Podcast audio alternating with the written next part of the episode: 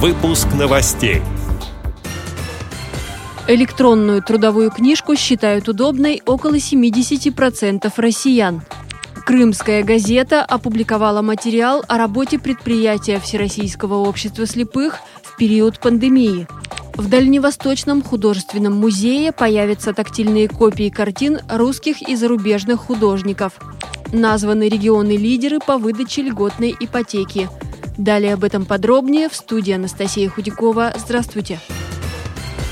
Электронную трудовую книжку считают удобной около 70% россиян. Такие данные исследования приводит портал Роструда «Работа в России».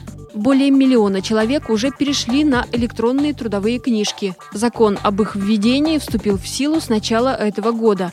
Работодатели обязаны до 30 июня уведомить сотрудников о возможности выбора бумажной или электронной версии документа. Работник обязан написать заявление о выборе формата до 31 декабря. У тех, кто впервые устроится на работу в 2021 году, сведения о трудовой деятельности начнут вести только в электронном виде, без оформления бумажной трудовой книжки.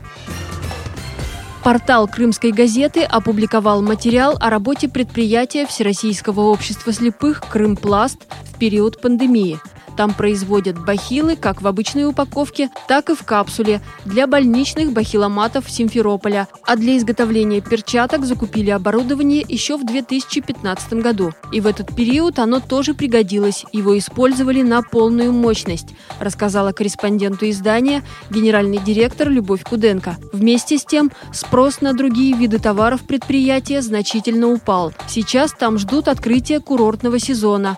Это период, когда востребовано все. Пакеты для магазинов, полиэтиленовые крышки, вилки, розетки, выключатели, удлинители, переходники и многое другое.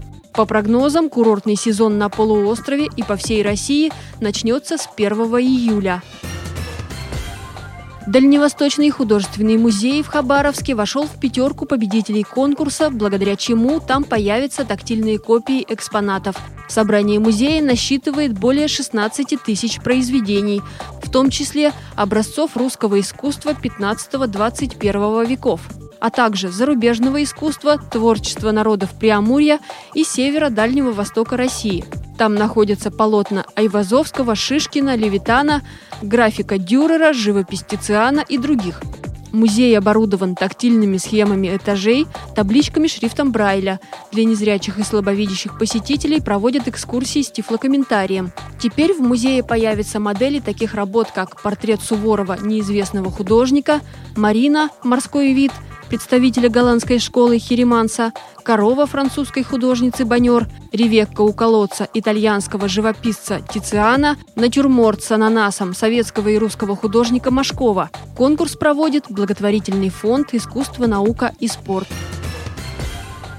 Москва, Петербург и Подмосковье стали регионами, где люди чаще всего берут льготную ипотеку под 6,5% годовых. Следующие в этом списке – Краснодарский край, Тюменская, Ростовская и Свердловская области. Оформить льготную ипотеку на покупку строящегося или готового жилья у застройщика можно до начала ноября. Выдают ее 57 банков. Размер первоначального взноса должен быть не менее 20%. Максимальная сумма кредита в регионах – 3 миллиона рублей, в Москве и Петербурге – 8 миллионов. Эти и другие новости вы можете найти на сайте Радио ВОЗ. Мы будем рады рассказать о событиях в вашем регионе. Пишите нам по адресу новости собака ру. Всего доброго и до встречи!